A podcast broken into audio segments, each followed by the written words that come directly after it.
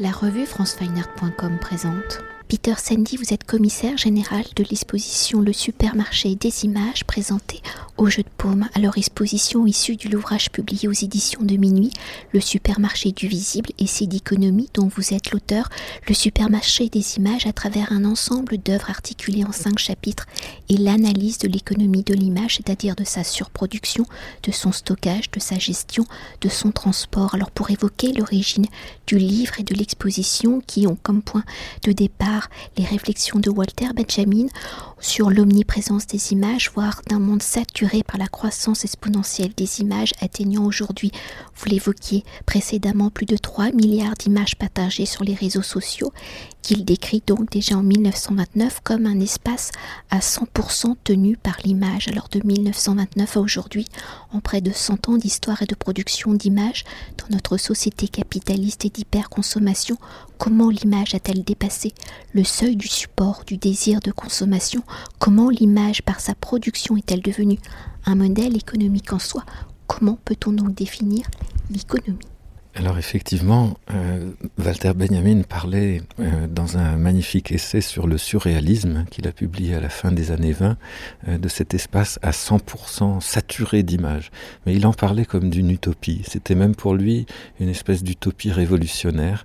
il pensait que le moment où l'espace qui nous entoure, l'atmosphère en quelque sorte, serait toute vibrante d'images, ça serait proprement le moment où la révolution prendrait corps, où il y aurait une espèce d'immédiateté entre la, représentation et l'action.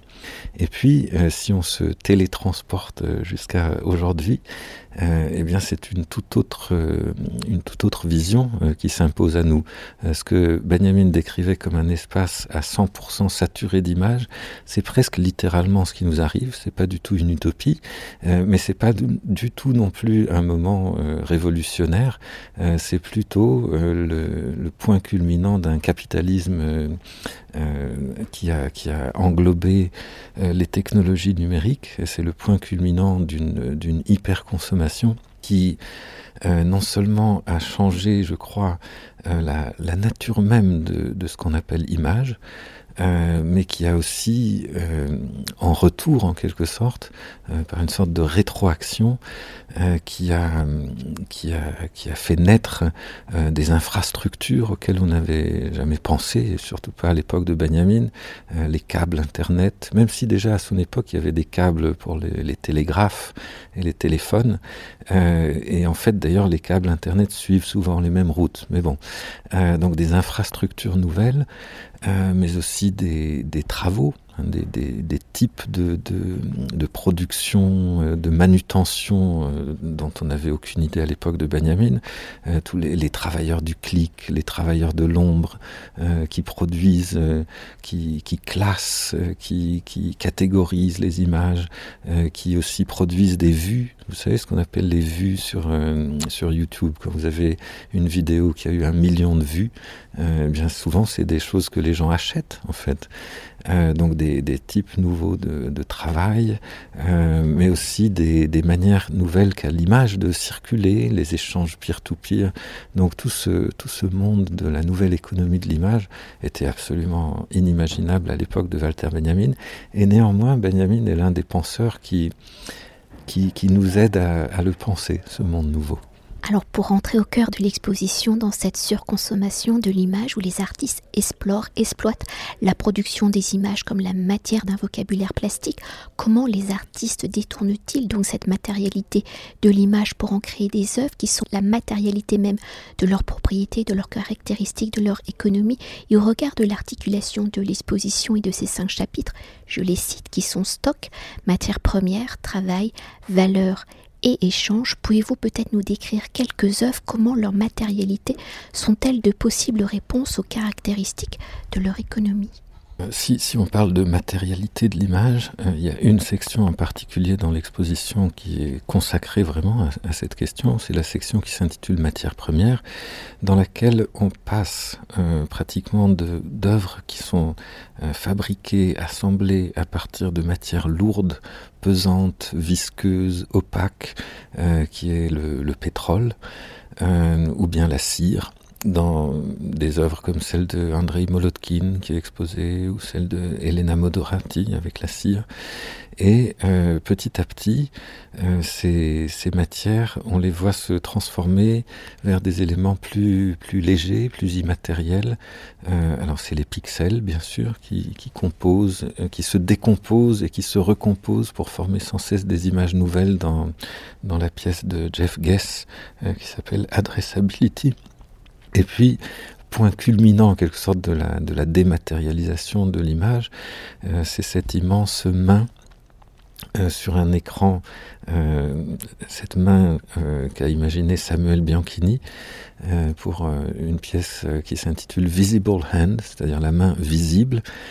c'est un peu le, le contre-pied de ce que Adam Smith, le fondateur de, de la théorie économique libérale, euh, appelée la main invisible, c'est-à-dire la main qui gouverne le marché et qui fait que le marché est toujours en équilibre. Donc ici, Samuel Bianchini euh, prend en fait les, les, cours des marchés financiers, euh, il en prend les, les, chiffres et les lettres, l'expression, euh, l'expression écrite qui s'affiche sans cesse sur l'écran en temps réel, et ce sont ces, ces, chiffres et ces lettres qui composent l'image de cette main, qui composent la texture de cette main qui est sans cesse en mouvement, qui est vraiment la main du marché tissée en temps réel par le marché. Et dans la même salle, on a euh, une artiste euh, qui s'appelle Chia Chuya et qui, elle, euh, tisse avec un matériau extrêmement archaïque. C'est des poireaux séchés qu'elle prépare elle-même et elle tisse une espèce de, toile qui est entre la tapisserie et le vêtement. Très lentement, ça va lui prendre plusieurs semaines. Elle va être là, présente dans l'exposition et elle va laisser cette, cette pièce qu'elle aura tissée. Donc on a deux matières premières extrêmement contrastées. L'une qui évoque les anciennes tapisseries, qui étaient des images, et l'autre euh, qui est cette, euh, cette image faite de, points lumineux, de, de diodes, euh, qui sont indexés sur l'évolution des marchés.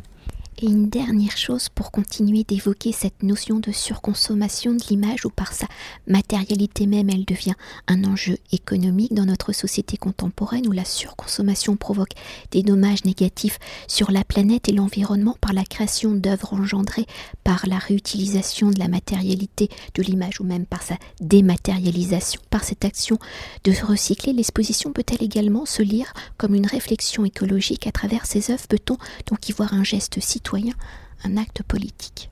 Alors, je pense que l'exposition euh, appelle à une prise de conscience de ce qui est l'une des faces cachées de, cette euh, économie de l'image, de cette économie euh, si brillante, si, qui, qui, nous propose tant de surfaces lumineuses, etc.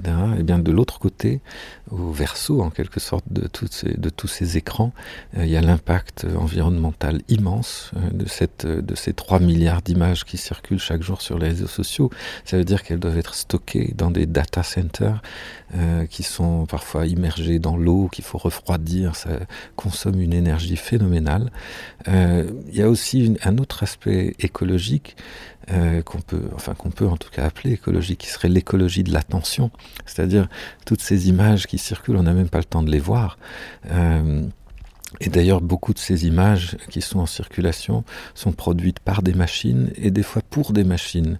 Comme le dit un des artistes qui est représenté dans l'exposition, Trevor Paglen, euh, il a écrit euh, un article extrêmement intéressant dans un journal américain où il parle d'une culture visuelle invisible. C'est-à-dire qu'en fait, l'immense majorité, encore plus que ces 3 milliards d'images qui circulent sur les réseaux sociaux, il y en a encore beaucoup, beaucoup plus qui sont produites par des machines pour des machines. Des images de plaques d'immatriculation, des images d'entrepôts logistiques, et que nous, les humains, on ne voit même pas. Donc il y a un débordement d'images euh, dont finalement on n'a aucune idée. Et, et, et c'est aussi une sorte de prise de conscience de tout ça à laquelle l'exposition voudrait appeler, même si, par ailleurs, ça je tiens à le dire, je ne crois pas du tout qu'une exposition soit ou doivent être une leçon et donc l'exposition ne cherche pas à dire aux visiteurs ce qu'il faut penser de tout ça mais cherche plutôt à mettre le visiteur en face euh, de eh bien de, ce, de cet univers débordant d'images qui est le nôtre et cherche à, solliciter le regard du visiteur à travers euh, toutes ces œuvres que des artistes nous ont généreusement données et qui sont leurs réflexions, leurs propos sur ce, sur ce monde qui nous entoure. Merci beaucoup. Merci à vous. Cet entretien a été réalisé par franceweiner.com.